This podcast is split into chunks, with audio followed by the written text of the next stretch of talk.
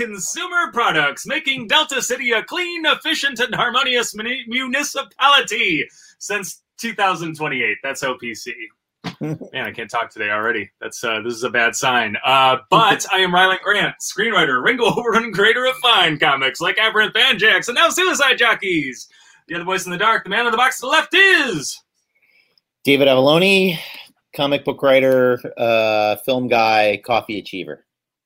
Excellent. Uh, if you missed any of our previous conversations, uh, episodes featuring comic luminaries like David F. Walker, Matt Fraction, Stan Sakai, Kevin Eastman, Rodney Barnes, and many, many more, our entire catalog can be celebrated via YouTube, iTunes, Spotify, and other purveyors of worthwhile ear cracks. So double on back and check it all out. Um, great show today, but let's get some plugs in. Go ahead, Avallone.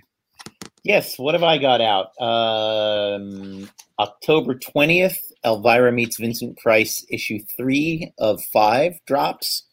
Good, clean, wholesome American fun, perfect for your Halloween season enjoyment.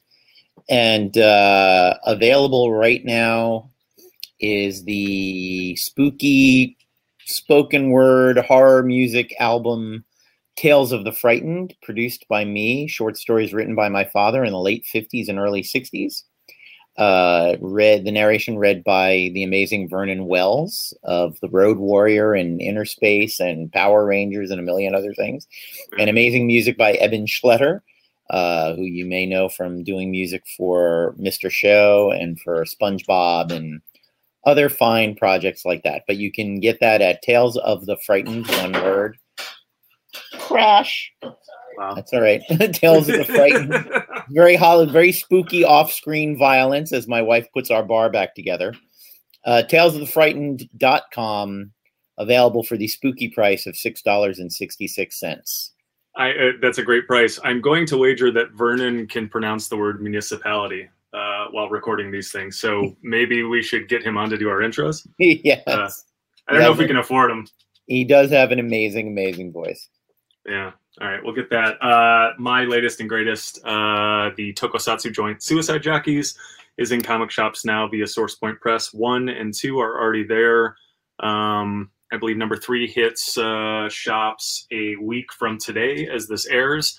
Um, Tokusatsu, for the uninitiated, is the Japanese sci-fi action genre that includes things like Power Rangers and Super Sentai and Voltron, but also includes kaiju fare like um, Godzilla and the like. Um, in a nutshell, Suicide Jockeys is Fast and the Furious meets Voltron, um, with kind of an extra dollop of heart and soul and a little Zen philosophy thrown in. Um, it is a howlin' mad good time. Go check it out. Um, but we have talked, and I have uh, uh, stuttered and rambled long enough. Um, let's bring our our esteemed guests on, huh? Indeed, Christie Shinn, and welcome Don Nguyen. Hi, Howdy, kids. How are you? Lovely to have you back. Oh, of course. Thanks for having us on. Thank you. So why don't we start off? Don, tell us a little bit about yourself. I am Don Nguyen, known as at Winning It on most social media. There it goes. Last name, most common Vietnamese last name, Nguyen. Uh, you can find me on projects such as Nightmare Theater, which is currently out. I'll be up on a, uh, a horror holiday anthology called Holiday Spirits. Find that at holidayspirits.net forward slash join. Uh, that's going to be a fun one. That's being done with uh, Jerome Gagnon and Travis Gibb, who does Broke Down and Four Dead Bodies. Uh, I'm also a uh, sketch card artist for Upper Deck and Marvel. I did the inaugural set of Marvel anime, and I created Pablo the Gorilla, and you can find me at Baltimore Comic Con uh, next week, I believe. It is October 22nd through the 24th. So if you're in the Baltimore, Maryland area, please go get tickets. Come find me, and there are a ton of other amazing creators uh, that will be there as well. Very It's, uh, nice. It's a great con. Uh, uh, it, it, you know, it doesn't. It doesn't. People don't say that enough. I mean, there are uh, there are very, very few actual comic cons left uh, uh, in the world in this country, and that is absolutely a comic con. It's not the next Marvel trailer release con. It's not the pop culture con. Not not the camping outside of Hall H uh, uh, for, for today's con. It is a comic book convention, and uh, the creators love it. And um, yeah, so if you haven't been, go please. I'm I love it. very excited for it. Yeah. Nice. And Christie, your turn. Tell us a little bit about. Tell the kids at home a little bit about yourself. Oh, it's gonna. I'm gonna teach them a lot of things, including bad words. But uh, yeah, yeah. Um, primarily demon bitch. We've got that. I'm the creator of Demon Bitch. Uh, she's a low-level demon for the 13th pit of hell, where people throw their dog shit in gum wrappers, and uh, she wants to bring the second coming of hell on earth. But the first one never happened because she's an idiot. Represents everybody that I've ever hated. So there you go. Um, people somehow find that wonderful. And also, like Don, because I brought this out, I was like, oh, props to Don. I'm also in this too. I write about my tumor. Nightmare Theater. It's awesome. That's a Horror great is great. Yeah. Oh, thank you. David and Riley, you're in it too, right? Uh, I was um, I was supposed to be in it, uh, but I was a little too busy and a little too interesting, and um, I uh, I got pulled off of it. So uh, so yeah, I didn't make it. But But, yeah, uh, I Yeah. do have an eight-page uh, piece in there, which Yeah. I'm very fond of. Here, shameless plug for everybody. Nightmare Theater right here. Nightmare Theater, also love you, Riley. excellent Halloween reading. Also, Yes. kudos on the RoboCop reference. oh yeah, Yes. thank you. that was a pretty good one. I I was proud of it. I, I, I was surprised. This is episode fifty, uh, which Yes. we maybe should have celebrated at the uh, the top of this thing. Fifty episodes is is is pretty insane. Um, uh, but I was really shocked that in 50 episodes I had not yet made a RoboCop reference. So uh, Oh, Right. Had us Well- be sponsored by by uh, Omnicorp, Yeah. Omnicorp. by the OC, by the OCP. Not great, Bob. Not great. I saw I'll that have that for a movie. I saw a sneak preview of that movie and had to leave early. Unbelievable as this may seem, to go to a s- to see Suzanne Vega at Carnegie Hall. Well, Try to goddamn. imagine, and I loved. It was her second album. It was great. It was a great Yeah. concert, but the sneak preview I saw of that movie was when it was twenty percent more violent before Awesome. it got shaved down. Try to Wow. remember, try to imagine enjoying the gentle pop melodies of Suzanne Vega while having flashbacks to Peter Weller having his body parts blown off by a shotgun. It's Well, yeah, I I'm like hearing this beautiful, sensitive music and thinking about Peter Weller screaming in pain as his hand evaporates in a splatter of blood. Well, It was- here's, the thing. Well here's, here's the thing. Like, you know, you know, fathers and their daughters, you know, they go out and they do. My dad, he just took home 90s fucking movies like Robocop, Predator, and Total Recall. We just watched the shit out of those. I'm like, oh, this is great. yeah. that, was, that, was, that was how I That's ended up here. I mean, quality parenting right there. Yeah, it was Yeah. how I ended up here. But but um, it was such an interesting time for movies because you know one, there's no NC-17 rating, right? Yeah. Um, but back then you could you could end up with an X rating just for violence. Like that, it- it's not really possible now. Though I don't know anyone would like make a film that was so violent that it would necessitate an NC-17 or a, an X rating at this point. Like people are maybe a little bit smarter than that. But um, uh, they uh, the, the rewatchables, which is uh, another great visual arts podcast, uh, maybe the you know I don't know maybe in the top five of visual uh, arts podcasts, while we're down here in the, the top sixty. Um, on, on, on you, Apple. you could actually have gotten an X rating for language, too. Andrew Dice Clay got that, too. Yeah, well, yeah, well, that's not surprising. But that, that, that you know, that, that's more about that's language and sexual content and all of that stuff. But Cobra, um, uh, you know, there was a there was a cut that was twenty or thirty minutes longer, and they submitted it, and they ended up with an X rating right off the bat. So they had to hack and slash Yeah. um, Nice. i- i- in order to, um, uh, you know, so it was part that, but part they realized they were going to be up against Top Gun in the box office, and so they just trimmed it way back. They trimmed it down to like 89 minutes because they wanted to, they wanted it showing in theaters as much as possible. So they, so they, they knew they were going to get killed by Top Gun, but Right. they didn't want to get killed so badly. So a, a 89 minute movie uh, uh, runs a lot more times in the theaters than a, a you know a, a two hour and six minute movie, and so they trimmed that motherfucker way back and they got rid of that X rating. But Nice. anyway, interesting Yeah. time for and, and RoboCop was a similar that. thing where, where they were Yeah. they were flirting with that that death blow Oh, rating. yeah. But Well, and also here's the thing, too. It makes me think of video games. I know we went on this whole long tangent. That's okay. I remember when people bitch. It's like Mortal Kombat when it just came out in the '90s. It's like, oh, it's fucking violent and shit. It's like, what? It's got three rib cages and five skulls when you obliterate somebody. How is this real, right? It was obviously meant to be look really bad. I mean, yeah, I had the technology at the time. Now, when you look at the new Mortal Kombat, they're smashing people's balls and X-ray. They're slicing people in half, and it's super graphic. I said, well, you guys have something to bitch about now. Well, it's always the people who have never played the game complaining about it, and then you, that's where you hear the soapboxing from. Because you play the game, you're like, I know that's gonna be a fatality. Yeah, it's like ridiculous. Like, and then now it's like it's hardcore, like super fucking violent with like Pinhead and like now Freddy Krueger and Jason, and, all, and I think he didn't even have Leatherface in there, so it's like really Yeah. fucking funny.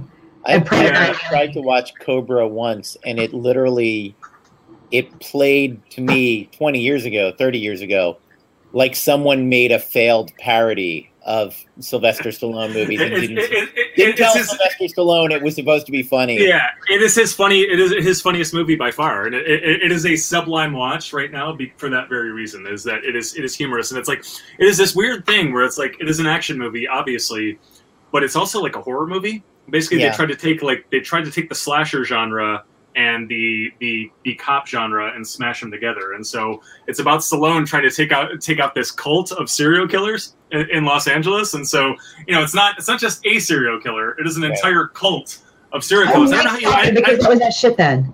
yeah, well, yeah, yeah, yeah, the, yeah. I think I think he was called the Night Slasher uh, in Cobra, Yeah. which is which is Yeah, really yeah. funny. But it, yeah, yeah, but but it's like, um, but it's you know, I, I don't know how you end up with an entire cult of serial killers. Like, how, how does the recruitment happen? You know what I'm saying? like, like this is out. before this is before even AOL chat room. So how Hey, did hey, they? hey, uh, yeah, you're a serial killer too. Yeah. We got this club. Do you want to? Do you? Yeah. I mean, th- yeah, th- It's that's really three guys interesting. But buying. It, it starts with five guys buying in in line at Home Depot, buying duct tape and buckets.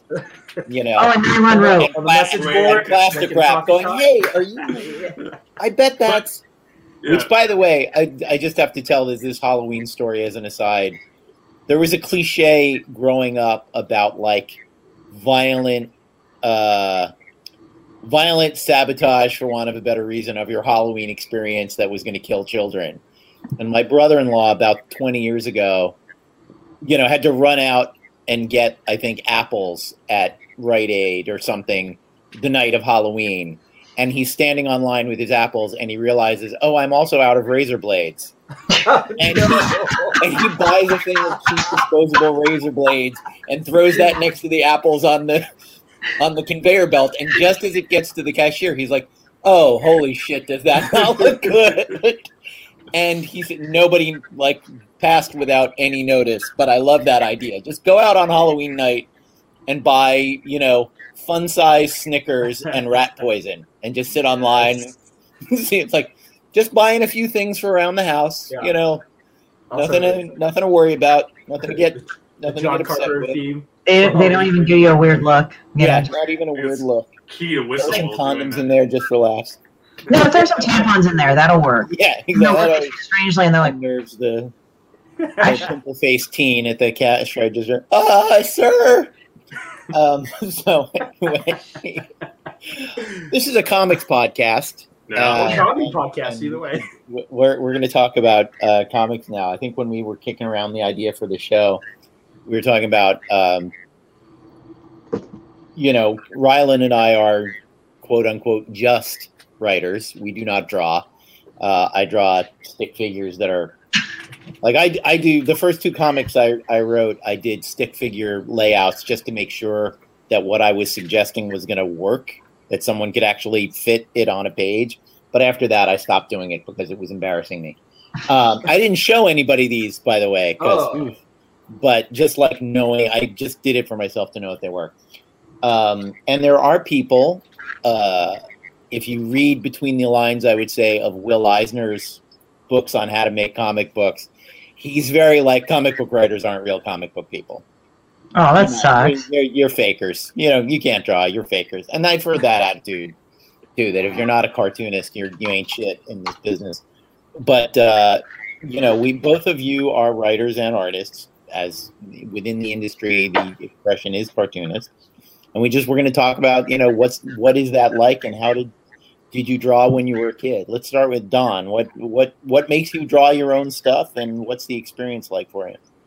Uh, I you know, I, I feel like I've always drawn. My family says I started drawing around two, and I fell in love with comics probably around six or so, five or six. Uh, going to the library, and sitting down. So that that's when my love of uh, our medium uh, started with sequentials, and there's just something about it that has been inescapable for me throughout my entire life, and that's why you know about ten years ago I left my job at the Rand Corporation, which was so cushy. Now looking back on it with benefits, um, and I decided this is this is what I wanted to be doing, and um, you know there, there's no central impetus for me. I don't think uh, it just. It, it, I don't know if it's like some sort of lizard brain thing. I feel like as humans, uh, we've always wanted to tell stories through art. Um, language was developed that. So I just want to say artists deserve all the credit for language because we uh, we started putting stuff on cave walls, and then everybody wanted to be like, "What is this about?" Uh, and I maybe that's that's that internal flame uh, in me that uh, that drives what I do. Um, in terms of learning how to do it, it was just by watching other people. We all grew up reading comics and flipping through pages and admiring what uh, people who are much better than myself have done and you know have set up for us. And every day, I, I still look at comics, even the ones that are coming out, and I try to uh, absorb what uh, you know these newer artists are doing, or even some of the old uh, classic artists uh, that you might think of that are still around, even uh, some of the '90s guys, what they're doing. And yeah, I try to emulate some of that. I, I I pick and choose uh, what I like, and then uh, I add it to my own repertoire. Mm-hmm. And Christie, what's the origin for you with this stuff? Have you always been an artist? Have you always drawn your own stuff? Well, yeah, I remember my dad. It's kind of funny. I come from a math family, so you think that's good, but if you're not good at math, they go, "What's wrong with you?" Uh, I wasn't very good at math. Um, I kind of have an idea of statistics and stuff, so I have an awareness of it, but uh, not quite like to the level my sister, my mom, and my dad do. So I guess I'm kind of like the black sheep. Although it's weird because they were proud of me for being able to draw, but then simultaneously they were giving me shit the whole time for drawing comics and reading them. And my dad was like, "Oh, why are you reading that? Stop looking at manga. You have to like go in manhwa. You ha- that's the Korean word for you know comic books you got to go and like go study and do all this. I'm like okay dad. And then when they discovered like oh you're an artist and you're good they wanted me to do it their way which was pretty funny. And uh, i was like no i kind of comics about math? You know maybe at some point i will. I'm not really sure.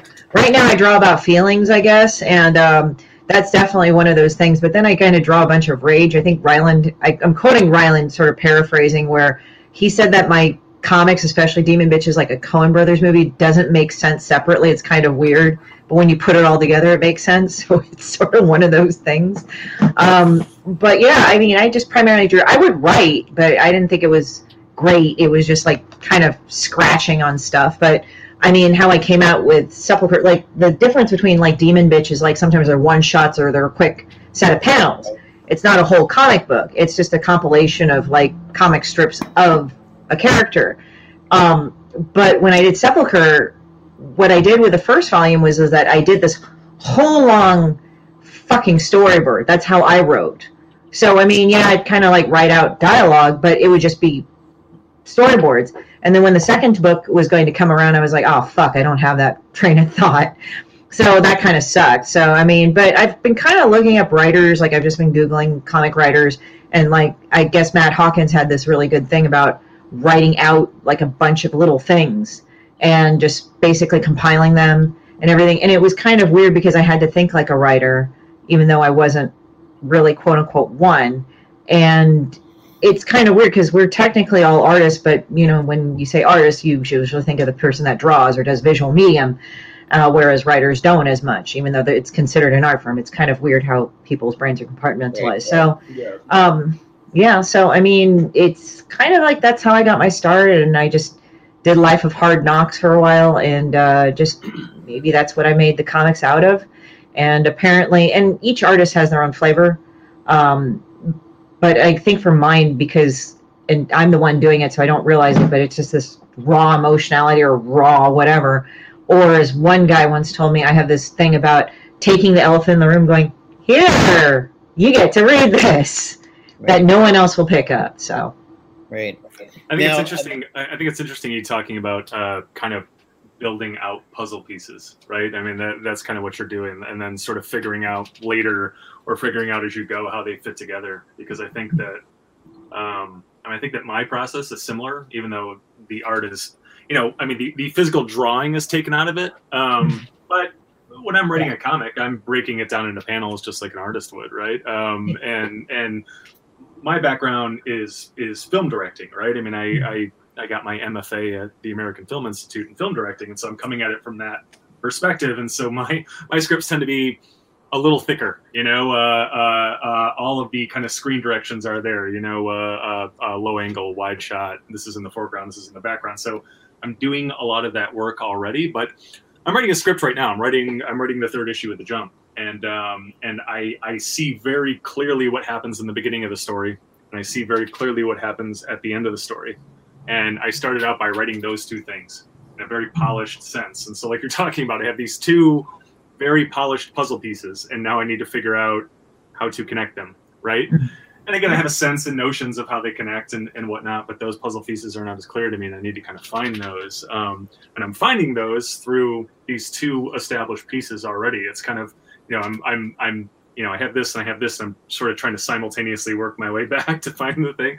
That yeah. process is really interesting to me, and I, I, I like the idea that actually, you know, getting down, getting your hands dirty, and drawing it uh, helps. For me, what helps is like I, I, get online and I, you know, just visual references. Like if I can, if I can see the, if I can see the place, uh, uh, the drama will come alive in my head. If I can, um, uh, w- with this story, there's a lot of kind of um, Native American spiritual stuff that that's included in it, and so it's like if I can, if I can figure out the mechanics of all of that, if I can figure out the tools that are going to be used and and all of that stuff, then again the drama will kind of spring to life from that. Um, and so I can see that. I mean, if you could draw, I can't draw worth a damn. I'm worse than Avallone is. Um, but if I could, you know, just it, because a lot of times finding the drama for me is like, um, is okay. Well, I don't know what needs to happen. Um, I have a notion that this character and this character are going to be involved. So let me get them in a room and just get them talking, right? Mm-hmm. And what do they have to say to each other? Um, where are they coming from? Where are they going? And then you know, you try a couple of things, you try this way, it doesn't work, you try that way, and then suddenly, you know, you kind of burst through the line, you're off to the races, um, just by getting them talking. But if you could also literally physically manifest them, that adds a whole new layer to this, and that's uh, it's an interesting sort of process thing.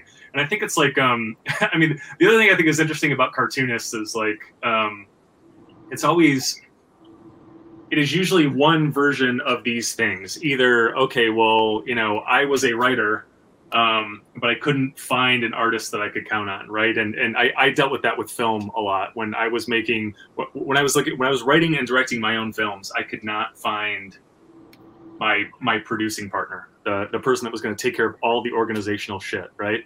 Um, and let me write and direct. And so I had to be that person also. I was I was the two headed monster. I, I produced my own films because I was the only one that was going to fucking get shit done on time and stuff like that. And so there are a lot of there are a lot of cartoonists like that where it's like, okay, well, well, well I was you know I was a writer and I couldn't find the artist I could count on. I I I, I, I could draw right. Um, and so I sat down and, and did it. That was the um, uh, Steven Prince when he started Monster Matador. That that was why oh. he drew Monster, Monster Matador, and that's interesting. And then there was the other side of the coin where it's like I'm a very good artist, um, uh, and and you know, and I get work from other people, but I'm not doing the stuff that I want to do. Um, and so, even though writing was not it was not my first skill set, um, there are things I want to do, things I want to explore. I can't find that that partner to write with to bring that to me, so I'm going to start exploring that side of it myself. Um, that's always really interesting to me, like that that people kind of they come to the same place from different sort of sides of of, of the uh, mm-hmm. you know the world. I feel like our industry is definitely uh, an amalgam of all the things you're talking about, and you put it in such a beautiful, succinct way, which is where we're all looking to accomplish that one thing in producing comics. And I feel like our medium in particular is, you know, it's such a great uh, breeding ground for analytical minds because you really are problem solving. Just like you said, you you you saw a beginning and an end, and then your job is to try to figure out how to fill that gap in between with uh, something that'll flow and make sense. And whether you're writing or doing the art, that's that's really kind of what it's about. Because on the art side, it's like, well, if I'm writing the story, how do I carry my story all the way through? And then if you're looking at a script, it's like, how do I do the script justice and make sure it hits the notes and the beats that are required Um, and it's it's particularly interesting. You know, like uh, the last couple years, I've been working with uh, really just sort of green comic book writers. You know, my my friend um, Mike Corpy, who uh, did the story with uh, Nightmare Theater, and then you know we also were in Cthulhu's Hard to Spell uh, Volume Two with Wannabe Press and Russell Nohelty, and we did the Danger Arcade uh, anthology with Sketchy Bugs, which is also out right now and available through the Comic Bug uh, in Manhattan Beach and Culver City. He he was a screenwriter, and he writes these amazing stories that are you know along the lines of Tales from the Crypt or the Twilight Zone.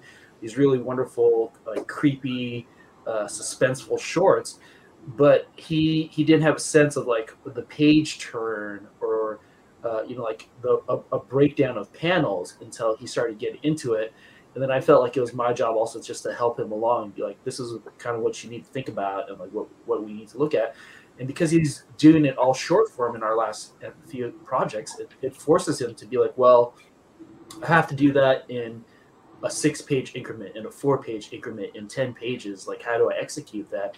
And for any writers out there, or anybody who wants to make comics, any artist, I think the best way to get into it is just to do it, to do it, and to be open to failure. Because in failing, whether you're failing at writing or failing at the art, you you may not do it perfectly your first time out, but you learn so much from that experience that you carry it into the next experience.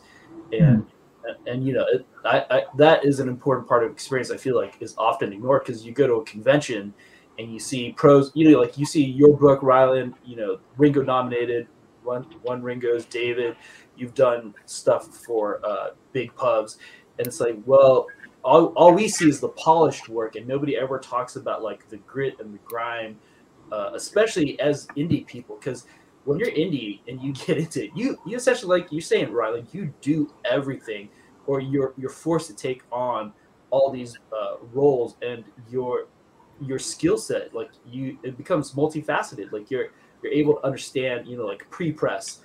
Uh, you know, you, you know going into it, like what you need to do to get your book uh, printable. Uh, you know how to format things. Mm-hmm. Um, you know, you know exactly what the sizes are supposed to be, where the margins are, like where the trim and the bleed is, for example, uh, all the way up to like things have to be CMYK, the blacks have to be like a certain spec in mm-hmm. order to be printable black.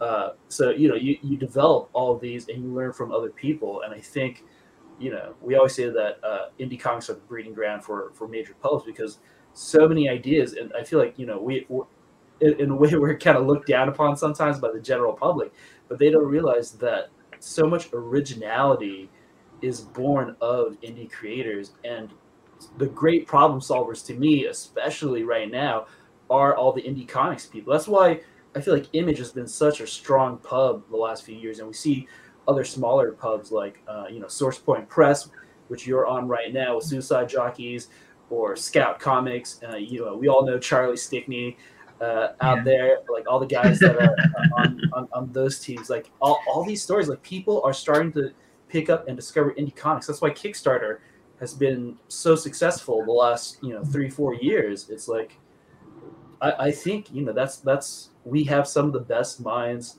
that are problem solving. We get to see new faces, fresh faces, new people doing this, and uh, it, it's that's the enjoyable part. And but yeah, it's it all comes down to like how do you figure out how to get it done, and you're forced in that situation if you want to do it. Because uh, we always say like the secret to making comics is just to go and make comics, uh, and I feel there's no truer adage to it than that. Well, I think also. Oh, no, go, go ahead, Gracie. Well, I think also like people kind of have this thing like if I go and have an initial blaze of glory, um, that I'm good at it. And, and yeah, okay, fine. You know, some people they do it; they're naturals. But in all honesty, you know, you're to suck at it at first few times. Like I've even met seasoned people that go like, "Oh, I wrote this like X amount of years ago." Kind of ashamed about it now. I said, "Okay, well." You know, I look at shit that I drew when I was 13 and I go like, "Oh fuck, that was terrible." And then like, "Wait, I was 13." You have to put it in context. Yeah. Like a couple of the things that I've been doing that's kind of out of my comfort zone because of writing, even though I'm not perfecting at perfected at comic writing, okay, but I'm tackling it all at once for some god weird reason. Maybe I'm a masochist. I'm writing a demon bitch game because I just realized, oh, here's a few tips to how to actually write shit. And then then I'm doing a story for a game of Demon Bitch. We're doing a level like a beta test, ready for beta test in the next Kickstarter. We're aiming for March because we already got the book pretty much 99% done. I'm just waiting on a couple of things, and then um, we're I, I mean, and also like what is, and I just did stand up over the weekend.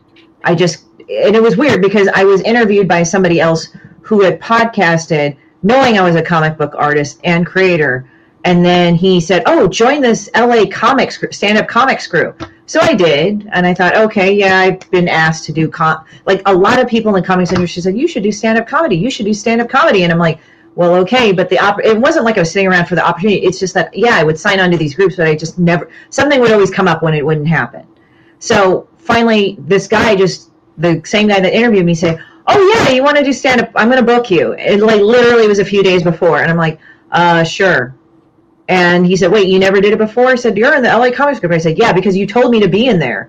but I said, Fuck it, we'll just do it anyway. And apparently, the first set I ever did was actually really good. So, I mean, I literally had people coming after me afterwards saying, Oh, you're so great. Oh, that was really good. I mean, I'm not trying to say it was perfect because, like, there were some people that gave me critical feedback. I'm like, all right, fine, you know but it and the thing is is like and i'm also going to put this in line with the kickstarters. I run three successful kickstarters. My first one was a failure. But the thing is is that you're not going to know how the pants work until you fit in them. You know generally how pants work but until you actually wear the pants you're not going to know how to do it and you actually might fit them better than you think or they just might need adjustment you know? It's just that's what i mean. Just sometimes i think people just need to go fuck it and just do it well, there, there's also something to be said for you know. Don said you have to learn everything. It is uh, there is a fair amount of trial and error in the yeah. learning of things. I always mention the you know hilarious thing that the most successful indie comic of all time, the Ninja Turtles, the first issue was printed by the they went to the local the guy who prints the local penny saver, and he printed it the size of the local penny saver because they just assumed that any printer would know what size a comic book should be. Oh, and there's this giant black bar on the first cover of the Ninja Turtles because the, there was empty space left over because the guy didn't know how big a comic book was supposed to be. And wow. that didn't that didn't stop it from being successful, but now Kevin knows how big a comic book is supposed to be. of course, the joke is I think because it succeeded, like Last Ronin right now is oversized. It's it's a little bigger than a floppy, yeah. and I think that's Kevin being a little fuck you to the industry of like I'm gonna keep making them the size I want to make them, and you're gonna buy them because you like them, and that's so I'm gonna force you all to strain your your bags so that they fit. Uh, you're gonna be stretching your bags and boards so that they fit my comics, which is just yeah, I, you know I always say that every everyone not that we all need to have a lot of sympathy for the big conglomerates but everyone that complains about page rates or whatever needs to do a, a kickstarter and like find out how incredibly narrow the margins are for profit yeah. on a comic book. When you i when i moved my kickstarter to the diamond system yeah. and started doing the math on subtract. Now here's what you get an issue here's the printing, here's the shipping, here's what Diamond's going to take, and here's what the comic book shop is going to take. I'm like, this is a business anyone succeeds in? Are you fucking kidding me? Of course yeah. you're going to sell. Boy, I get into the Funko business, man, because this is for the birds. Trying to make a dollar off a three ninety nine comic book is like a suicide mission. And well, yeah, if you sell a half yeah. a million of them, it's great. But three thousand yeah. of them, you're ooh, you're in trouble. Yeah, like with uh, KDP, like that's another alternative that comics people are doing. Because, like for me, I well now we have issues overseas, and now the supply chain issue.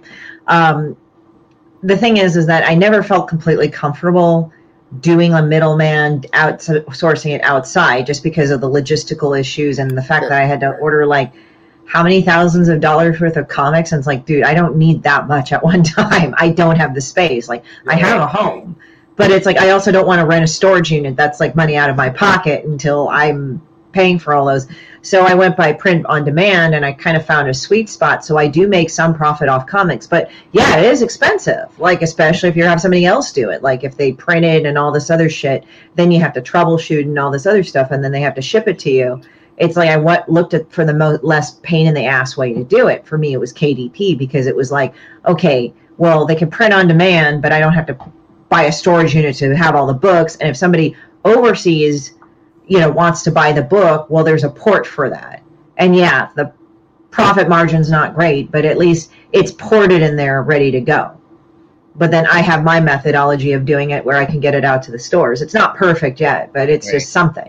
No, But we all I know- we all- we all work out our own, you know, chains and how things work, and our, you know, like I- was scarred by an early experience in the comic book industry where my comics were sitting on a, uh, a, ten, a, a, a cargo ship sitting in uh, San Pedro for a month waiting to get unloaded, Oh, yeah. and now I only work with domestic printers.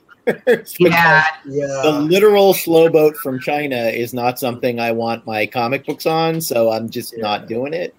Uh, we are supposedly coming up against a paper shortage. I don't know how that's going to affect things with domestic comic book sales, but yeah, we all we all adapt to the the scarring experiences we have.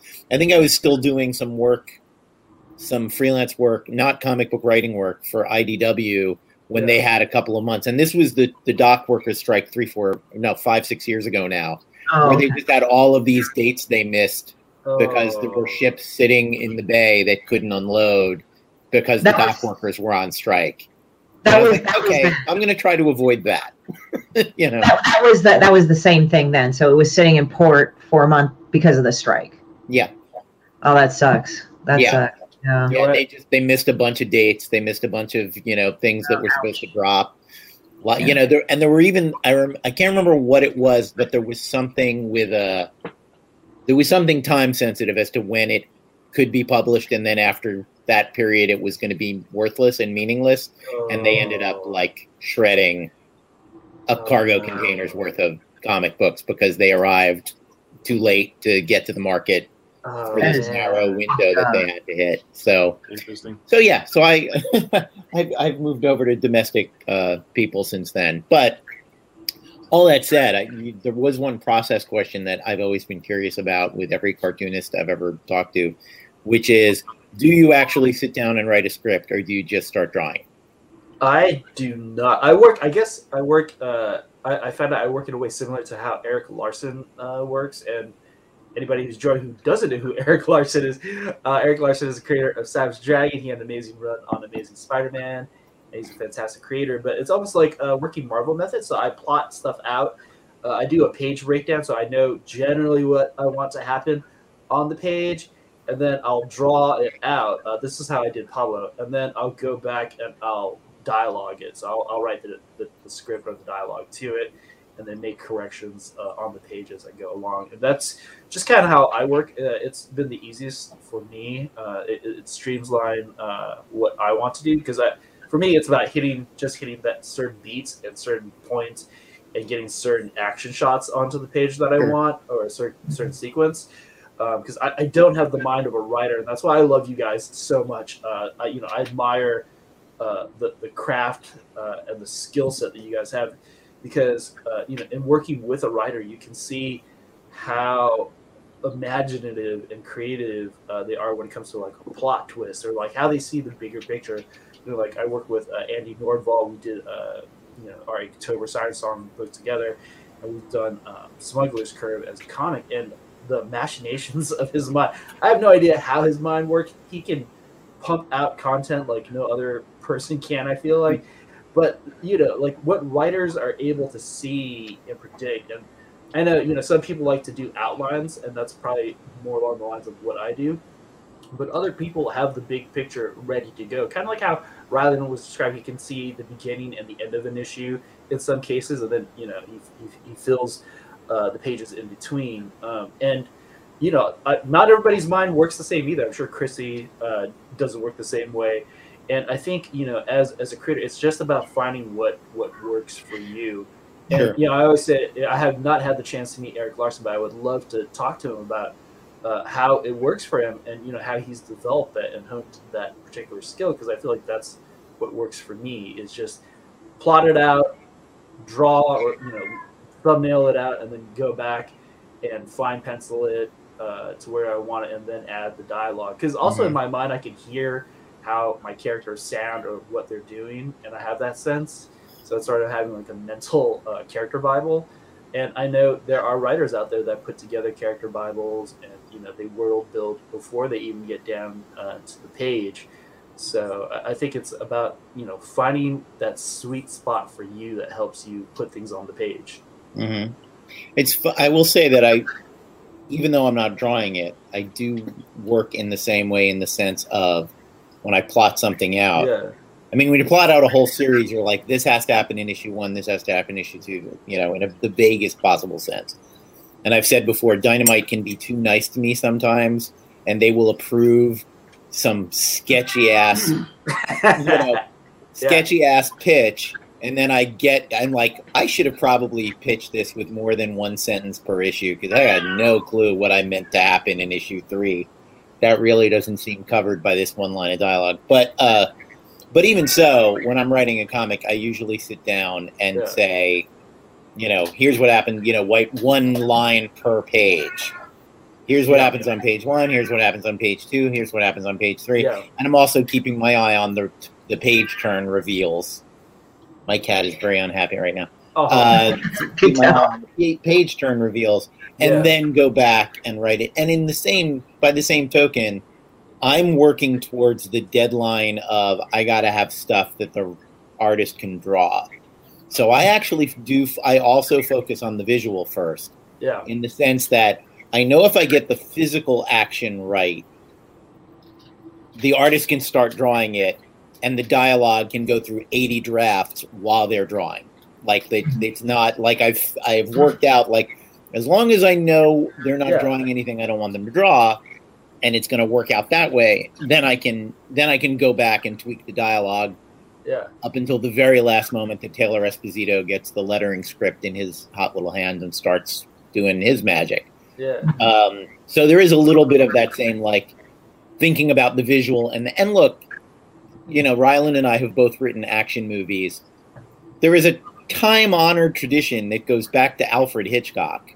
North by Northwest is a great book by the guy who wrote the screenplay to North by Northwest, uh, Ernest Lehman. And all of those Hitchcock movies are made by Hitchcock sitting down with a screenwriter and saying, I see a murder at the United Nations. Uh, I see a man in a cornfield being chased by a plane, and I see a chase on Mount Rushmore. That's what I've got. Go away and come up with something in which all of those things happen, and I will make that movie. And that's, you know, and I've, even on some low budget crap that I've worked on, I sat down with the director and he said, So, uh, I got this great location in Arizona where I can have a, a gyrocopter chase a dune buggy and, and explosions. And then I got this yacht on a lake. And then we're going to be in Hawaii for a week shooting because I like going to Hawaii. That was a Listeners who know my thinly history veiled. Andy Sidaris reference. yeah, we'll know who I'm talking about. But like, it was exactly the same. It was like working with the lo- most low budget Hitchcock ever. But it's like, here are the resources, and here are the cool scenes I want to shoot, and here's this location I like. And Bond movies are written like that. It's like, well, we got this great casino in Macau that's going to let us shoot there. And even on Bond movies, it's because they say they'll let us shoot there for nothing because they want the hype. And you just go, okay, so Bond has to go to Macau in the first act. Got yeah, it. I, I, yeah, I mean, you're, you're, you're, you're again talking about finding your puzzle pieces. You know, Yeah. um, you know, I remember. Um, I mean, when I first broke as a writer, um, I had this this. I had a meeting with Tony Scott, and you know, my kind of like one of my ultimate heroes, right? Um, and I'm sitting down with him, and you know, it was about trying to see if we could find something to work together on, and um, and Tony had at that point in his life he was doing a shit ton of rock climbing. He was also taking a shit ton of mushrooms, and he would he would often on a weekend go rock climbing Oh my god. while having taken a shit ton of mushrooms. And so he's like, I want to do a movie about rock climbing and a shit ton of mushrooms. and so we're just sitting there talking for an hour about mushroom trips and about rock climbing and about th- these other things. And so you talk about, you know, that, that that's literally just a sandbox. It's just like, hey, let's set a story here, and then it's you know, and that's. My. I mean, the jump came about that same way, where it was like, um, I went Fabio and I, Fabio and I had finished up Banjax, right? And uh, and you know, great book, and I wanted to keep him on the hook. I didn't want him going off and drawing for somebody else. Um, and so I had five or six things in the holster I could have I could have handed over to him, you know. Uh, but I believe that a lot of times the best thing you can do for your artist, and you know, the best thing you can do for yourself is to go to your artist and be like, "What do you want to draw? What are you going to be excited about doing?" Right? Um, and usually, when you ask an artist that, there is hemming and hawing. You know, like I, I've done it, and they've been like, uh, I don't know, like uh, uh, dragons would be cool to draw, I guess. You know, and it's like, well, what am I supposed to do with that? Fabio had this thing in the holster. You know, when I asked him, he was like astral projection, um, and he didn't come to me with a plot or or or you know this this intrigue that it ended up being. But for like a decade, uh, Fabio was an you know an avid astral projector, and he had become part of this online community of astral projectors that you know that uh, were there are these student teacher relationships and this this community atmosphere and these people who like they know each other online and then they go and they connect on the astral plane you know um, and so fabio could come in and be like hey here's this world. Here are these people. And and he introduced me to the actual world and the actual people. And then like with the tony scott project it was then my my responsibility to come in and be like okay well what's the drama? You know and and I, I i do you know paranoid thrillers all the time. So let me set a paranoid thriller in this in this world. It does that. But the ultimate puzzle piece story, and I've told the story on on this podcast before, but but it merits telling again, and, and it's on par with Avallone's movie because because you know Avallone's talking about a low budget movie. I was writing like 150 200 million dollar movie for Justin Lin, right? And um, it's based on this short story that, that that we sold him, and so there's already like a pretty solid like uh, plot, character base, all of that stuff. Um, we are having our first meeting with Justin uh, me and my, my film CD writing partner, and we came in hot. I mean, it was like we, we had all these ideas, themes and character, and all these things that like every other Hollywood, you, you know, again, you're, you're doing a, a, film at Universal. They want all that shit. They want you to write it ten times before you actually write a fucking sentence, right? And so we come in with all this stuff, and it's usually stuff that's going to like hook a director, right? You know, like these are the puzzle pieces a director usually wants to see. Is like, okay, well, what are the themes? What am I going to be saying with this? Uh, what are the kind of character things that that, that we're going to be able to hold on to? Um, so we get, I don't know, five minutes into our our spiel, and like, we, you know, we think we are fucking going legend, and we see Justin's eyes just glaze over slowly but surely. and finally, he puts a hand up and he's like, guys, guys, character theme can't sort it through any of it right now. He's like, let me tell you a story. He's like, I was trying to figure out Fast Five, and for for weeks we're we're, we're spinning our tires. Can't figure it out. It's, it's I, am not seeing it in my head. Mm-hmm. He's like, I'm in the shower one day, and then it hits me like a fucking brick. He's like, Vin and Paul dragging a safe through Rio. He's like, whole film made sense to me right then. I got it. Just clicked. He's like, I saw the whole movie after that. And he's like, so I want you to go, go off, take two weeks, and come back with ten of those. You know, t- ten set pieces, ten Vin and Paul dragging a safe through Rios. And so we had to do that. We had to we, we put the pause on everything. No no more character theme talks or anything. And we had to go off. And for two weeks, we had to drum up you know ten possible big uh, uh, um, set pieces, and then we put it into maybe a four or five page document. Justin, you know, didn't. He's a very busy man. Didn't even read that. His his producing partner had to read it and kind of you know pitch it to him very quickly in a couple of minutes. And in the end, he said, "I like that one, that one, and that one.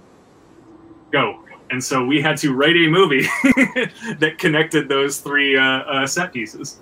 Um, and of course, like thematics and character that all came out later and stuff like that. But that was what Justin needed to see his movie. Those were the puzzle pieces. It was almost kind of like writing by Mad Libs. You know, okay, well, well, yeah. we have this huge, we have this huge heist on a yacht in, uh, you know, near San Francisco Bay. We have this, uh, this car chase with self-driving cars, and we have this big smart building heist. And so now we need to figure out, like, okay, well, how do all these things connect? Uh, and uh, and yeah, I mean, it's amazing how um, it's amazing how often that ends up being the, the case with these things, right? Yeah, I had a I had a teacher. I took a class before I got into comics with um, Neil Yamamoto, who teaches a class out of Santa Monica College. He's uh, an inker and comic artist, and he does this exercise called six words, and it's basically you have to write a, a, a six word story, and then from the six word story, you have to create a comic page, at least one page, if not uh, two pages out of it. And that's you know, it's like what you're saying. You you have these uh, inspiration moments, like a little inspo board of six words, and then the idea of the exercise is how do you string that together and create a sequence out of it that makes sense. And I feel like oftentimes, you know, in comics, but a part of the joy of comics is we can do the absolute zaniest, most ridiculous things, uh, which are almost like it's like a portmanteau, right? It's just like something that you just mash up together, and it sounds ridiculous, like an albino cyborg that delivers pizza, uh, Teenage Mutant Ninja Turtles, uh, and in the world of comics, you know, that's there's so much imagination bubbling just from doing things like that. Uh, and you know, as a writer, like I, I don't know how it is for you guys, but uh, you know, that's what I look for. I look for that those points and those moments and those anchors where you can go. I I would like to attach those things. Uh, and then how do I get a gorilla to jump on top of that and like swing things uh, and fling poo? Uh, and and you know ultimately I think you know that that's part of the joy is we're we're allowed to explore. Someone asked me recently, can we even do that? And I was like, we're in comics. You can do anything, man. Like worlds can explode. It, it doesn't make a difference as long as you can imagine it and somebody can draw it. You know, the world is your oyster. You're not you're not constrained by a budget in terms of you know like special effects. You're constrained by your imagination and maybe the cost of printing if uh, you're not doing a web comic. Yeah. Well, and also, as I always say, and you know, it does take longer to draw some things than others. Yeah. I uh, I've been feeling very bad for Dave Acosta the last month because he's drawing something that takes place at San Diego Comic Con, and that's oh a lot of crowds, and that's even even drawing a crowd of people. Now it's a crowd of people who some of them have to be in cosplay. You know, it's it's and every time I get to, and then Elvira runs into Hall H. I'm like, ugh, I'm so sorry. You're like, I, I, I hate myself for doing this to you, right? Like, for me, I think for writing, um, I think I had to go with what interests me. Now, I know people like are quoting these really high end comic books, really high minded comic books, and there's some that I like. Like, I like the series of the the Tale of the Metabarons. Like, I actually want to get that book. That's like a, it's like um the guy recently died. Unfortunately, he's an Argentinian artist, but I think Jodorowsky. Now Jodorowsky, I'm beginning to get into. That fucker is wild. Like, not only is he like a crazy ass director, but he also does tarot cards, and I'm also doing my tarot deck. And seriously, you get to channel into different sources when you do that. Like people were saying, you got to do a demon bitch deck. You got to do a demon bitch deck. I said, I, I don't know, and I had to really feel it. But if you don't feel it, you can't do it. The cards will look sterile to you. It will be fake. So I'm just doing what's kind of a murder ballads tarot because I actually like the dark and the gothic from like fucking Nick Cave and the Bad Seeds, and I've like gotten into the like gothic shit and fashion. And I know that sounds like a bunch of like spam and noise to everybody, but seriously, like how you're like. I think what it is, and people might go like, "Oh, you must have a focus problem like ADD or ADHD." It's like, no, it's just if I'm not interested in it, I and I notice this like with every successful artist or writer, you get these little obsessions that seem weird. Like I'm obsessed with crows for a while, so I'm going to write all the shit about crows or draw all them, and then you have the best work because that interests you. And for me, I like Johnny Ryan. Now I've I've had the best fortune to like share Don that fucking shit. Um, so Johnny Ryan, he's a very underground comic book artist under Fantagraphics. Um, really nice guy, by the way, but very quiet, like you know, you'd say, "Oh, this one," and then he's like. But he's like paying attention to you, but he's just quiet, like you can't tell what's on his face. But he right draws this like really sick shit. Like the the best one that I could say is an introduction to his work is the Miracle because that'll bring you in gentle to how demented this fucker is. So I like stuff like that, but I like stuff that's off the cuff. But I think I like it because it's not a formulaic thing. It's kind of like he's drawing this real stream of consciousness and it works. There's also Megg and Mogg by Simon Hanselmann. I like that shit too. I'm not saying mainstream cannot write a good comic book. It's just that for me, what inspires me is that it doesn't follow a certain formula. Like I just got Johnny Ryan's thing, car- car- cartoon comic Holocaust, and it's just him like fucking up all these like strips from Marvel to everything else, and just drawing these parodies that are just awful. but it's great, you know. So I mean, I that's kind of how like I help my other comic book artist friends, like David Moreno. He probably like is so emotionally scarred by whatever I show him now. but I, I gave him I gave him a book saying because um, he was talking about like watching his diet and stuff. So I gave him the book Johnny Ryan's a New Low. I said, here, read that. Just don't read it before lunch. You'll be fine. you know, because he'll throw up. But um, but no. But then again, even though I like the doo doo comics. I like actually what's been getting getting me into writing more is actually reading international law and actually getting into law like full on law, like Supreme Court, like reading the dockets actually. And I got introduced to this book recently called uh, Law of Nations, which I should actually purchase. And it actually was written by Vattel. Nobody's really heard about it recently. This is like for AP, AP history shit. But it's literally a Frenchman in the 1700s. So, yes, this was around the time when the Constitution and a lot of other institutions were being created, like documents, like governmental documents, governmental structures, because of the Enlightenment he literally, this guy, compiled at least a hundred to thousands of years worth in a book that's like an outline of what makes a successful state, what makes a successful head of nation, uh, like head of state, et cetera, et cetera. And at the times, it was just kings and stuff like that. They didn't have presidents or anything. But when you read that book or you read sections of it, you realize, like, oh, so this is how our government or the United Nations or all these other people operate and it's just that little thing like when they talk about territory and and I know I'm probably I'm not trying to get into this whole murky thing about news and stuff, but it's like okay, we hear on the news border, wall, whatever, but it's like in that concept of law of nations, like you're not talking about an actual physical structure. You're talking about territory established, this established. It's very legal, and it's kind of weird because it's like when you read actual legal law, your brain goes in another direction, and even though I'm an artist, not technically a writer it, it kind of takes my head out of a certain space and redefines a certain thing, like as I said, territory or wall, and it redefines it just slightly in this context. And I don't know, that helps me. So it's like it's weird because I read these like weird doo doo comic joke things, but then at the other hand, I read meta law, so I'm like. well, I always say that any there's no such thing as bad research. Like there, there's there anything you read my father was that way you know he wrote hmm. over 200 published novels and he read a lot of nonfiction and some of it was for research for what he was writing and some of it was just he was interested in stuff and he would read about it. And i've done the same thing and every once in a while a story comes up and i go oh i can plug in that whole thing. I wasted a month studying for no apparent reason and yeah. it can be the subject of this comic book that now I have to write. You know, it's story. Yeah. Everything you read, there are so many great stories. You know, uh, and we're one of the great things you can do as an artist. I think uh, is teach people in in the most sideways way possible. You know, they're reading about people who read my Bettie Page comics, some very fanciful stuff in there. There's monsters and flying saucers and all sorts of shit.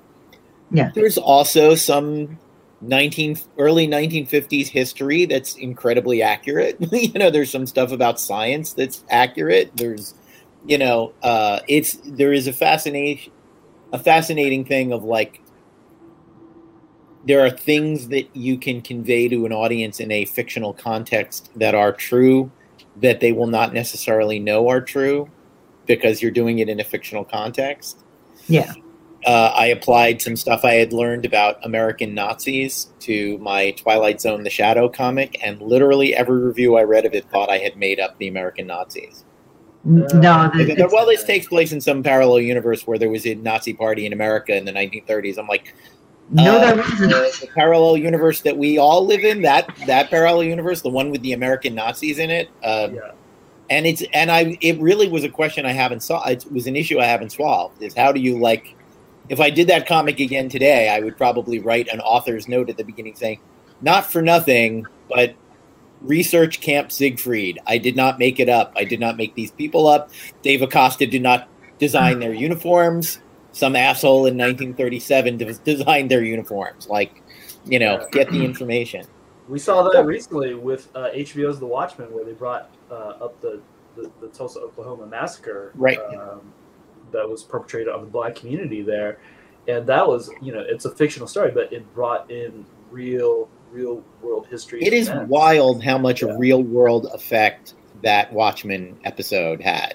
Yeah, Like they're literally investigating things in the real world about the Tulsa massacre now because Yeah. some TV writer put it in a thought it was a really grabby opening scene in uh in a in a miniseries and I think Yeah. that's that's sort of the best thing you can do because yeah half the audience went oh this is science fiction there's never been something like this that happened in America and the other half went on Wikipedia and went holy shit that Yeah. all really happened it happened without Dr. Manhattan but it it happened Well, real world history, like when you actually look at it, um, and you kind of have to look at the subversive, and that's why I like looking at the subversive because you actually find some really crazy shit.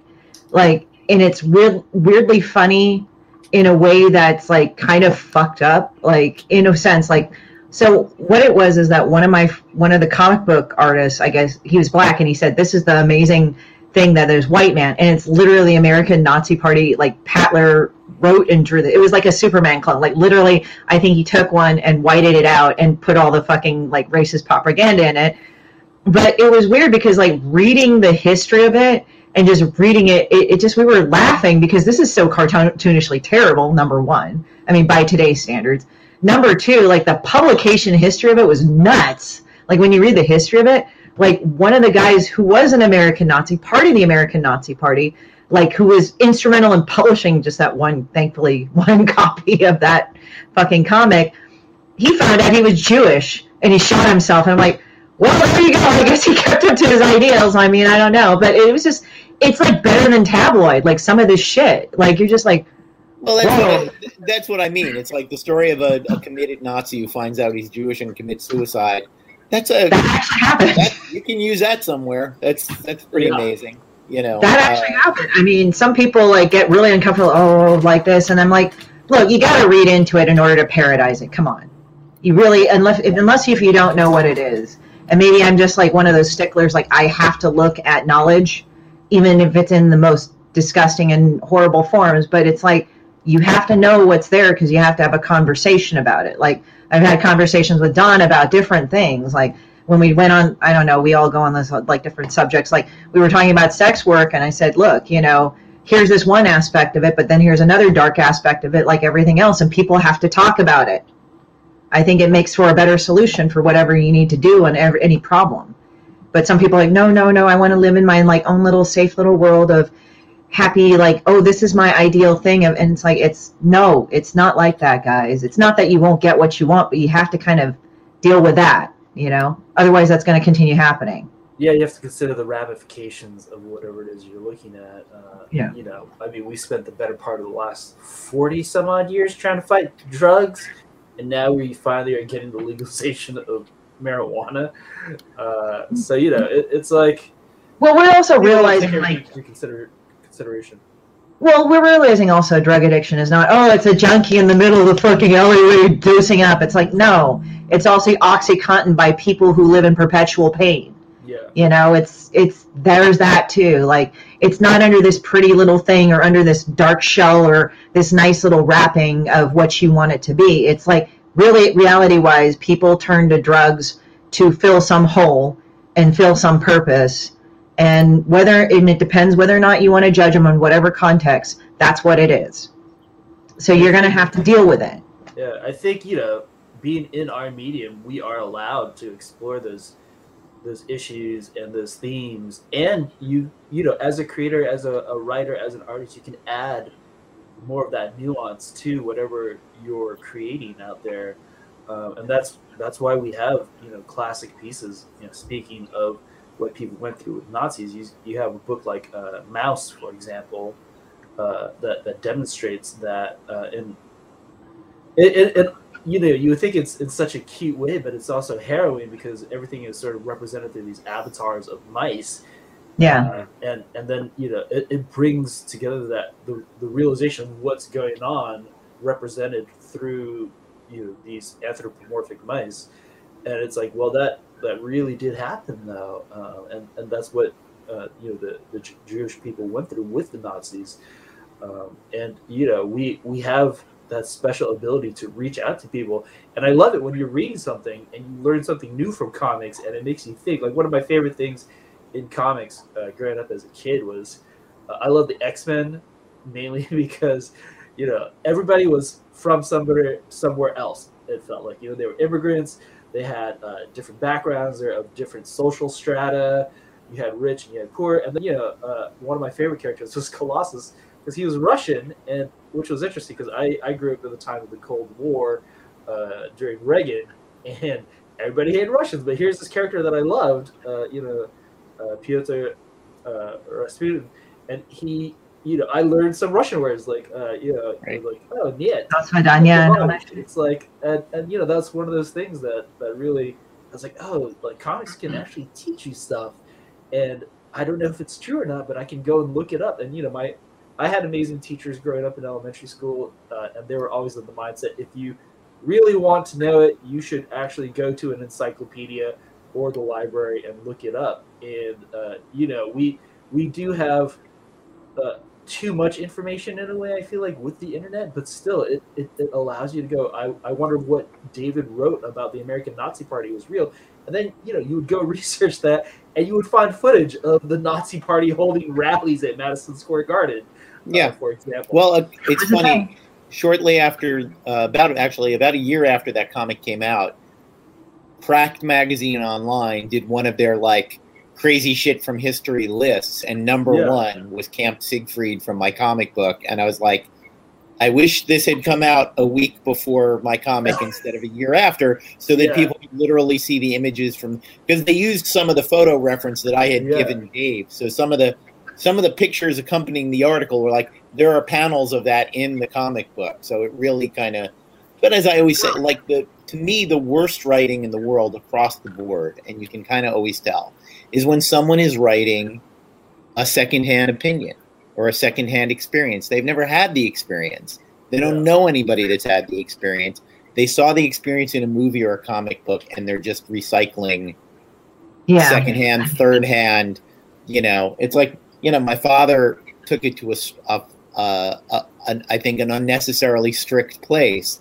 But he would read private eye novels in the '80s, even the '70s, and go, "It's so clear this person has never fired a gun in their life, never thrown a punch, never been punched in the face." And it's like, yeah, maybe that's not necessary. But if you're going to write a book about a guy who carries a gun, maybe go down to the gun range and fire a gun a hundred times so that you know what that feels like and you can write about it and instead of well i've seen a hundred movies with guns so i'm going to write about guns now it's like no have a have an actual relationship to reality. And it's not to say that writer in, in imagination is everything but there are mm-hmm. things you don't need to imagine and you can be it is so obvious when someone is writing about an experience that they not only have never had but have never researched. They've never forget firing a gun they've never talked to anyone who has fired a gun and They never even looked at a gun. They just kind of like see Yeah, a picture they when low, low, look pee, pee, cry, and, cry. and I really think I really think you can tell, and I think you can see a lot of the worst writing. You just go, this is just someone taking elements they've seen in other things, and we all do that. You know, we all just as a like, you know, take the the the first act of Star Wars just mm-hmm. as a random thing. That relies on Kurosawa's Hidden Fortress, on a bunch of old John Ford westerns. There's a lot of borrowed art in that first hour of Star Wars. But what's not borrowed is that George Lucas grew up in a small, shitty town in Northern California and wanted desperately to get out of it and see the big world and drive fast cars. So the essential yearning of Luke Skywalker, that moment of him looking at the twin suns, is powerful because George Lucas isn't faking that part. That's actually the part. All the rest of it is fun, but the kid staring at the sunset and going, "I want to be away from here. I want to be elsewhere, out in the bigger universe, doing important things." That part is a thousand percent sincere, and I think without it, there's actually no movie, in Well, spite of think- all the pretty stuff. also i think too it's like what makes it more real is the fact that you know lucas you know because of that he gets catapulted in this whole other fucking world of like glitz glamour ultra fame all this other shit where luke is like that with the jedi you know it's Right. just like I got catapulted and all this shit. Holy shit! All I just wanted to do was go out and do things. You know, I wanted something bigger, and like, well, I got it. You know, so I think that part of the movie is real too when you think about it. Like Lucas, like nearly died working on Star Wars just because of the overwork and stress. Like Yeah. he had constant high blood pressure and constant like nervous breakdowns. Like he was like like a nervous fucking wreck because he had to deal with like the English at one point in one of the movies. He had to deal with the English like labor That's laws. the first movie. The, the, the English crew had gave him no respect and treated him Yeah. like shit, and that's Yeah. also sort of in there. Yeah, But yeah, the point being that like you can you, you can be as much of a a, a magpie, uh, you know, stealing things from other people's art, recycling them, whatever. But if the heart is there and the story you're telling is there, and that part's real, the rest of it all doesn't matter. The rest of it, you know, uh, it's it's it's bringing that real thing to it, whatever it is.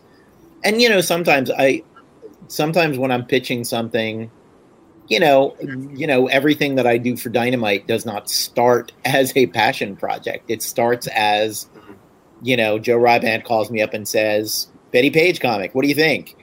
Uh, and I have nothing at the beginning, and you, I learn about Bettie Page, and in, in the cases of both Bettie Page and Elvira, I learned things that made me think. Not only I can do this so that I can get paid and pay my rent, but I can I, I am interested in this person and I can talk about them.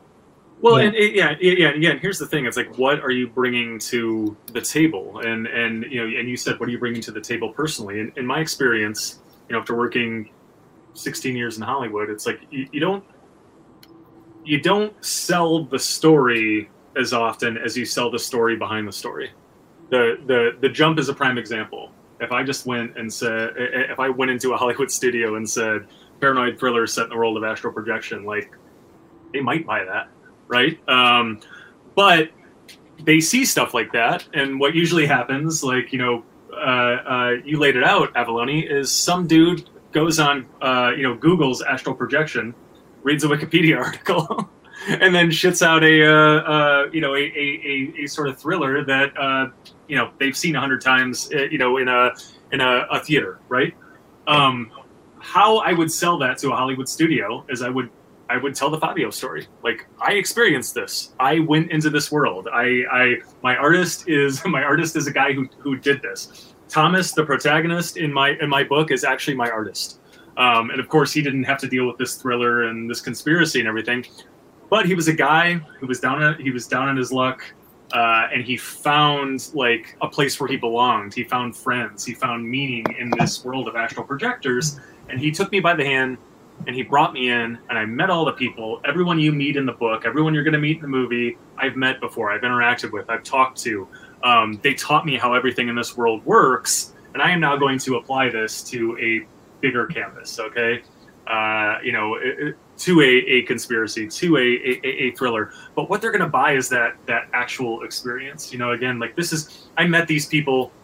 This is what's important to them uh, uh, these are the thematics of the uh, of the thing, and I know because I met these people, and like that is going to be interesting. Because because here's the thing: it's like you know you sell something to you sell something to a Hollywood studio, like they may buy they may buy the story you're pitching. The movie that ends up getting made might end up being wildly different. You know, wildly different.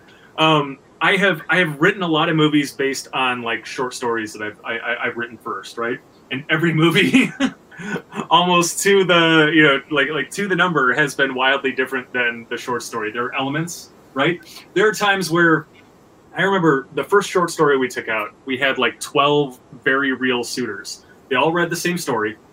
Um uh um but we sat down for all of our meetings and they all had they all loved very different things about the story. And they all saw a very different movie or a very different tv series right? And so, you know, when you were doing that, it's we're used to as writers going in and pitching our story to a studio, to a director, or whatever. What you had to do in that case is figure out what their story was and pitch that to them. And um, and you know, I mean, they're, they're they're short stories that we've sold three different times, and we had three very different, you know, pieces of art afterwards. Um, what they were interested in was this world we created, the texture of the world. I mean, this is that story was written about kind of, you know, it was it was a heist thing, but it was really about it, the human experience of kind of growing up in Detroit, um, and it felt gritty and it felt real because we had been there because we had lived a lot of it. And so they were buying that. And so they were they wanted a story based on that. And they wanted a heist story ultimately. But all the mechanics all of that other nonsense they didn't care that much about right? Because all that stuff can be replaced and switched out. Um, uh, you know they're not as interested in uh, the variables as they are the kind of equation right? Um, and, and and the sort of the sort of math that you know that, that the whole story is based on if i can make my metaphor meta five um, but i think that's really interesting Yeah, I kind of understand that in a way. Um, like when Gray was growing up, I kind of had this alternative thing, like where it's like, oh, you're our daughter, you're really bright and smart, and all these other things, but on the same time, you're like, you're not good enough. And it wasn't because I was a girl, but it was like, it was this misguided attempt to kind of push me to be better than myself, and sometimes that's not good. And I guess what I'm saying is, is that for me, I think the reason why I'm able to do what I'm able to do, and again, I'm not trying to knock anybody else's different path, but it's like I was given disapproval all my life. So at some point, I just went, fuck it. I'm just going to do what I'm going to do. And found out people like me better doing what I was doing. Like, even though sometimes people go like, gee, um, I don't know if I can hire you because your stuff is just so different. But in a way, it's like some people would kind of be like, well, okay, that makes me to be more mainstream. And I'm just like, you know, I kind of don't want to do that. And it's like not a fuck you to anybody else. I'm not saying mainstream is bad. It's just what I've had to learn, and I guess I'm just saying it because I know there's always somebody out there going like, well, they say my work's not mainstream. My work is niche and all that. Well, make that niche and take it your own. It's hard. Don't get me wrong. Like sometimes it is hard. If there isn't a con, you know, you're wondering, oh, hey, spam, uh, that, you know, you can't make your way. You can't do this. You can't do that. And yeah, there's a lot of can'ts, but sometimes you have to say like, look, I just need to do what I need to do. This is what I have to do. I, I think it was like, one of my friends told me it was a movie. It was Nick with Nick Nolte, and he played like a um, a photographer. And he was like with some young chick. She was his intern, but he was also banging her too. But she was like going, "Well, I need to do art. What if they don't like it?" And he says, "No, you do art because you must." And like the thing is, is that I have to do the things I do. It's because when I've tried to do the other things to, I don't want to say please people, but to try to make myself more marketable, it really didn't work. People didn't notice me. Unfortunately, that's what people have to do is notice you enough to do that. Yeah. And yeah. like what I've been hearing about a lot of the publishers, at least run a few successful Kickstarters, at least do this, at least do this on your own. And like, well, you know, I can do that. And you know, it's not always been easy, but I'm getting more to the point where I'm seeing the fruits of my labor. Like people are like, holy shit, you do this. Like I'm recognized as this. And it's a good thing I mean, but yeah, it's a hard road. It's not an easy road. I understand why people do a little bit of both to all mainstream and all that. And I get it. It's just for me, that path was not for me on that level. And so it's like, that's why it's like now, even though like people like my work, sometimes it's like, well, you don't fit into the genre that I do. I don't get insulted. It's like, okay, I get it. I'm very different and sometimes yeah it is frustrating when you're like well i got to pay the bills fuck you know but that encourages me to find other ways to do what i need to do for either demon bitch or whatever i want to do and at least the plus side is is that i mean i've worked well with writers and you know we've gone back and forth but ultimately it's like it makes me happy to do this so that if i do get hired for what i do it's for who i am and what i do not what i can do in this style or do in that style. It's more of like what I can do. And I think that's with a lot of artists. I can say with artists, I can't speak for writers, but I'm guessing it's around the same thing. It's like, at least that's what we're asking for. Like Jorge Bataille, you know, he's very different than any of the other write, writers. He did Story of the Eye. That's a really fucked up book, by the way. But, but you know, like a lot of things, like Anais Nin, she did things her own way. Henry Miller, like he was like totally shat on for the first part of it. Like I think it was like Tropic of Capricorn. Like oh, he actually got obscenity char not obscenity charges, but they would not publish his book because they considered it obscene. Yeah. Now it's like a classic. So and he was luckily luckily able to see that before he died. You know, he did get success, but it's like you have to eat shit sometimes because the rewards are better if you know how to do it and if you persist on just getting better on your own terms. And I think people, yeah, Yeah. and it, I think people don't get that sometimes. They think I got to be better by just saying fuck you to everybody, or I got to be better by just forgetting who uh, what I really want to do and doing this other thing. It's like you don't have to do that. Well, and so, and some people just want to grow up to be John Byrne too. You know, Yeah. some some people don't really want to be original. They just want to do what Chris Claremont did, and they think that that's enough. And again, and if and if Marvel is hiring and you can do a good Chris Claremont pastiche, you might get yourself a job. But uh, you know that we all we all deal with the idea of here's what I do, here's what I love to do you know in your professional work it's can you find a way to love it? I won't tell the long version of the story but my dad got a job writing an, a novelization of a friday the 13th movie. And it was a shitty i read the script. It was the shittiest thing i've ever looked at in my life. And i was like i don't know how you're going to do this. And long story short you know he went into his study with the script and came up you know, there was an hour of silence, and then I heard typing, and then about three hours later, he comes up with pages in his hand for me to read, going, "I'm, doing something really great with Jason here." You know, like, and I was like, "How are you already like so into this?"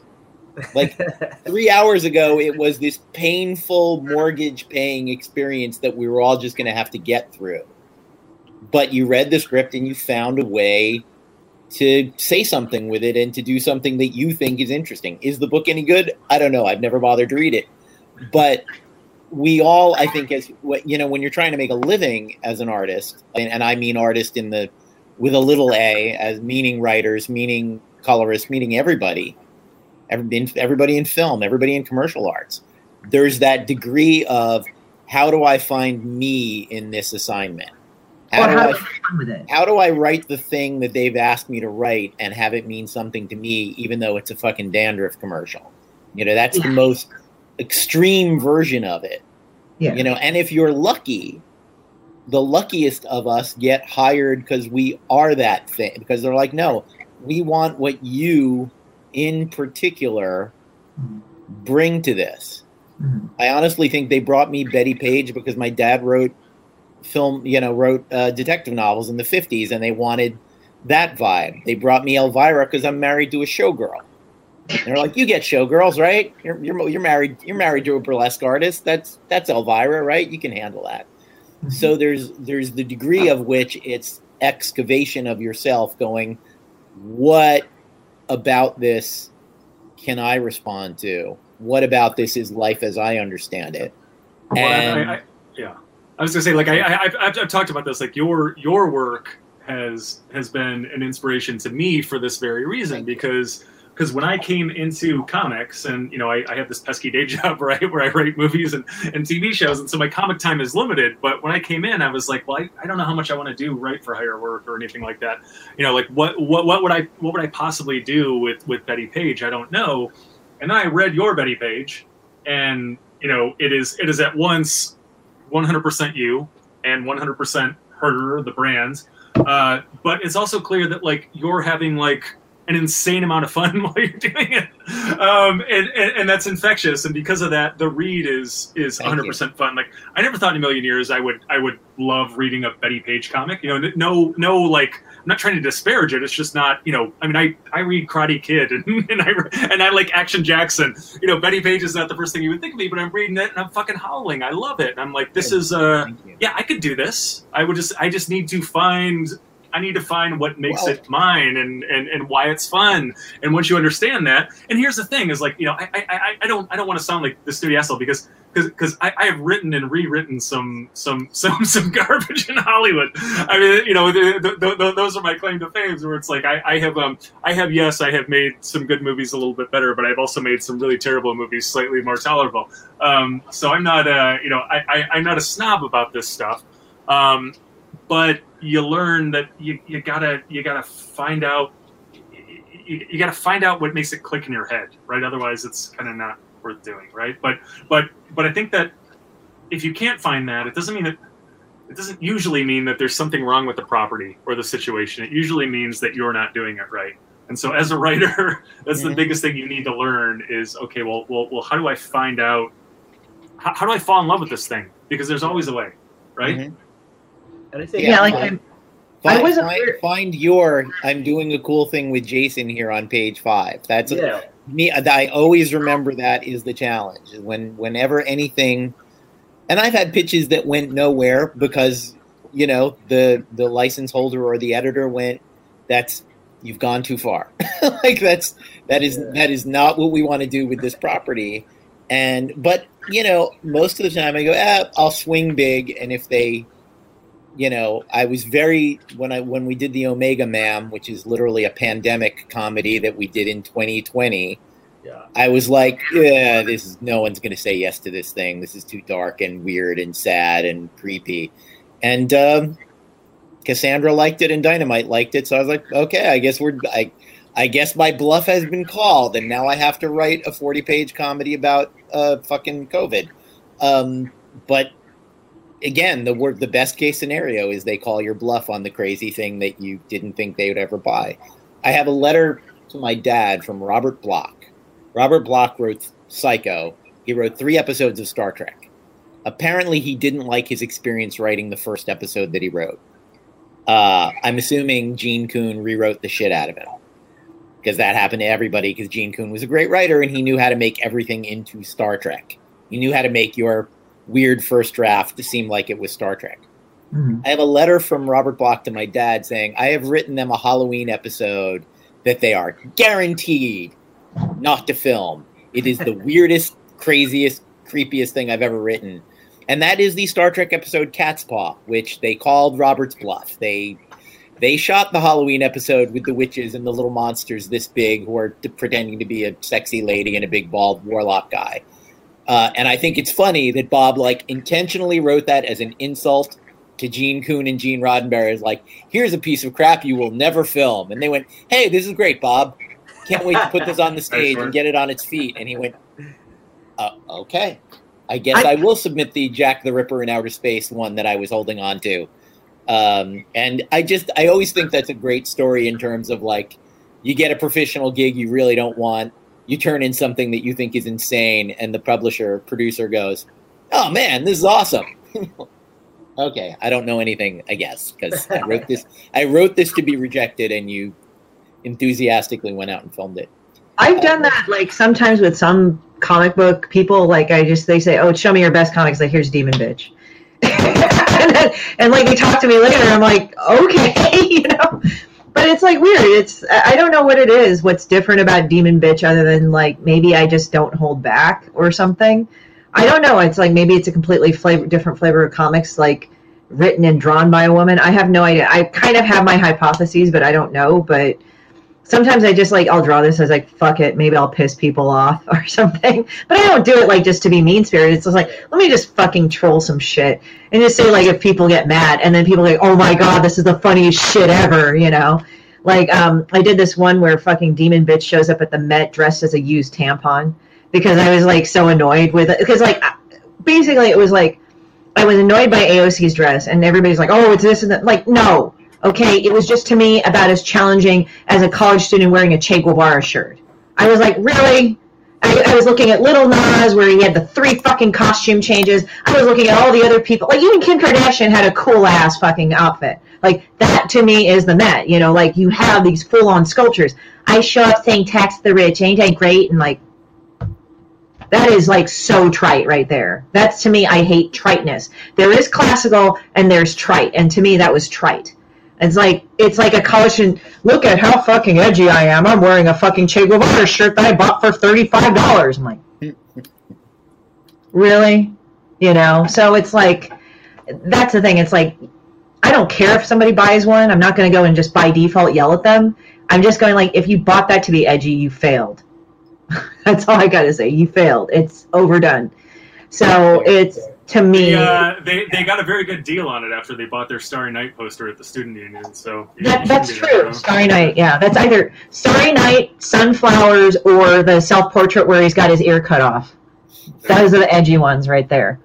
Oh, and uh, persistence of memory with Dalí. You have to get that. You can't get like the crucifixion where it's actually a pretty epic painting where it's like top down with the cubic and everything. I feel like Yeah, you need some, I feel like you need some Escher on the wall also, but but- Oh, oh, eh, yeah. All the high school nerds got Escher in my school. Yeah, yeah. Yeah. And it's just, oh yeah. And uh, Hitchhiker's Guide to the Galaxy. No hate on that book. That's a good book, but it was like, okay, guys, can we read something else of his? Like, Let's It- read it Long Dark Tea Time of the Soul. I, I always think about Hitchhiker's Guide to the Galaxy, and in the pre mass market nerd world, the things you had to be familiar with were Hitchhiker's Guide to the Galaxy, Dune, and uh, Lord of the Rings. Like, there was that. hadn't been made into movies, hadn't been like, but you had to be like, that was the language everybody spoke. That was, you know, there was some Heinlein in there also, but like, the, those were the books you had to be familiar with. That's what you had to know. Those were the things people were making jokes about at cons in the late 70s, early 80s. But on that grandpa like note, we should wrap up for the day. But we always like to wrap up with where can people find you and what do you got coming next? Don, why don't you uh, hit us first? All right. Uh, please come find me at Baltimore Comic Con. That will be October 22nd through the 24th, uh, coming up soon. Uh, also, my projects coming up will be Holiday Spirits. Uh, once again, it's a horror holiday anthology. Check it out at holidayspirits.net forward slash join. Uh, it will be launching soon. I got a project in the work called Retro, which is being done with my friend uh, Aaron Lindenthaler. Uh, we've fully ate the comic. I'm in the coloring and lettering stage right now for pitch, and the live action part is being done with actor Reno Wilson of Good Girls and Mike and Molly. Uh, so yeah, we should have some fun stuff coming up for me. But please do come find me. And then Christie and I are actually going to be at LA Comic Con together. We have a panel uh, called Mobile Workspace where we'll be talking about how to uh, use your phone or your tablet in your uh, professional workflow if you're a comic book creator or an artist. Uh, so please come find us at uh, LA Comic Con. That's December 3rd through the 5th. And I'll also be at Comic Con Ontario Revolution, which is towards the end of the month. I believe that's the 18th and the 19th of December. So December will also be a busy month. And then uh, also come find us at Comic Con Special Edition. I'm going to be on the Working in Indie Comics panel with David Lucarelli, uh, who does Tinseltown, which is an amazing comic. Uh, if you haven't had a chance, please go check that out as well. Nice. And Christie? Well, all, you can find me at www.horatorastudios.com. And that is also, that'll have all my social media, be Hora Tora Studios and Demon Bitch something or whatever. But there'll be links to click on it so you can easily add it. I'm on Twitch, YouTube, and Facebook live Monday through Friday, with the exception of Wednesday recording, lunch hour. As of this currently, I'm just taking a quick break because I need to decompress from all the stuff. Um, everything will be announced on my social media. I also will have appearance on my website. I have appearances, so what's upcoming. So I will be at SDCC Home Edition, but until some things are confirmed, I can't let you know what stuff I'll be on. But I will know let, let people know later. I will be at LACC later on with Don. I'm always getting confused here. Don over here. Uh, Don over here. And, uh, you know, we're doing a panel. I'll probably be drawing a lot of dicks on that fucking panel. I don't know. I'll probably be drawing Demon Bitch and other worthless things there. So I'll be there in tabling um, with uh, the Comic Bug and Collector's Paradise. I think you will be too, right, Don? Mhm. So we're going to be there. And uh, hopefully we'll see you guys there. And uh, my cat's fucking up my printer as, I, as you're hearing that weird noise. Um, and also, I probably, it, it looks like what's really weird is that now my next year is racking up with all cons. So I'm obviously going to San Diego Comic Con next year and WonderCon, but it looks like I'll be in Idaho for Gem, Gem City Comic Con. It'll be up on there. And I'll be at Powerhouse Con so far. So it's kind of nuts. Um, but yeah, you can find me. Uh, definitely have a store up too. That's also on my horatorastudios.com link. It's through Square um, the point of sale stuff. And uh, otherwise, hit me up for anything like work to even just asking me questions about things or a conversation, and I'm good. However, if you say hello, hello, how are you, how are you, I will probably block you. Or nice. Fair. Wow. And Rylend? Good morning. How are you? Um, I am at Rylend Grant on all forms of uh, social media. I'm uh, I'm uh, yeah, stumbling again. Uh, uh, I, it is uh, R Y L E N D G R A N T. I always spell it because it's not a real name. My parents just kind of drunkenly arranged letters and saddled me with it, and so now I have to spell it uh, for you. Um, I should probably decide if I'm going to any cons. Um, I, I'm, I'm, I sort of have a toe in the water at LACC and at a San Diego Comic Con. I don't know that I'm ready for a full on tabling experience. I still have an unvaccinated five year old at home, so um, I'm, I'm playing it safe. Um, but you know, you might see me for a day or something. I might take a train into San Diego. I mean, doing it on Thanksgiving weekend was hard on on folks like me. But um, the Ringo Award winning Aberrant and the four time Ringo nominated Banjax can be found at uh, your local comic shop and uh, via Comixology and Amazon all sorts of fun stuff like that. Um, my two Kickstarter books, the uh, the Jump, which I talked about a, a bit during the podcast, and my Fargo S crime drama, The Peacekeepers, can be found now via um, BackerKit. If you go to the jump2.backerkit.com, that's the jump one word and the number two. Uh, you will find uh, that shot, the jump2.backerkit.com. Um, you'll also find signed copies of Aberrant and Banjax and um, rare con variants and all sorts of fun stuff. It's kind of a one stop Rylend Grant shop. Um, my latest and greatest Suicide Jockeys, uh, my Tokusatsu joint, um, is available in comic shops now. Uh, issue three hits uh, stands um, next week, so go check it out. What do you got, Avallone? Nice. Uh, all my stuff can be found at www. I said the www is because I'm 100 years old. Uh, DavidAvalloneFreelance.com has all of the branching to the social medias and the websites and the etc. And uh, Elvira meets Vincent Price number three coming out in two weeks, week and a half. And talesofthefrightened.com for your horror listening pleasure. Thank you so much for joining us on the Writer's Block, and we will see you on the next exciting episode. Thanks for listening. Thank you. If you're watching us on YouTube, be sure to smash that like button. If you're listening to us on Apple Podcasts, Spotify, or other fine purveyors of ear crack, please leave us a five-star review. And wherever you're watching and or listening, subscribe, subscribe, subscribe. We'll see you back here next week for more Madcap hijinks on the Writer's Block. For more information, visit pendantaudio.com. Thanks for listening.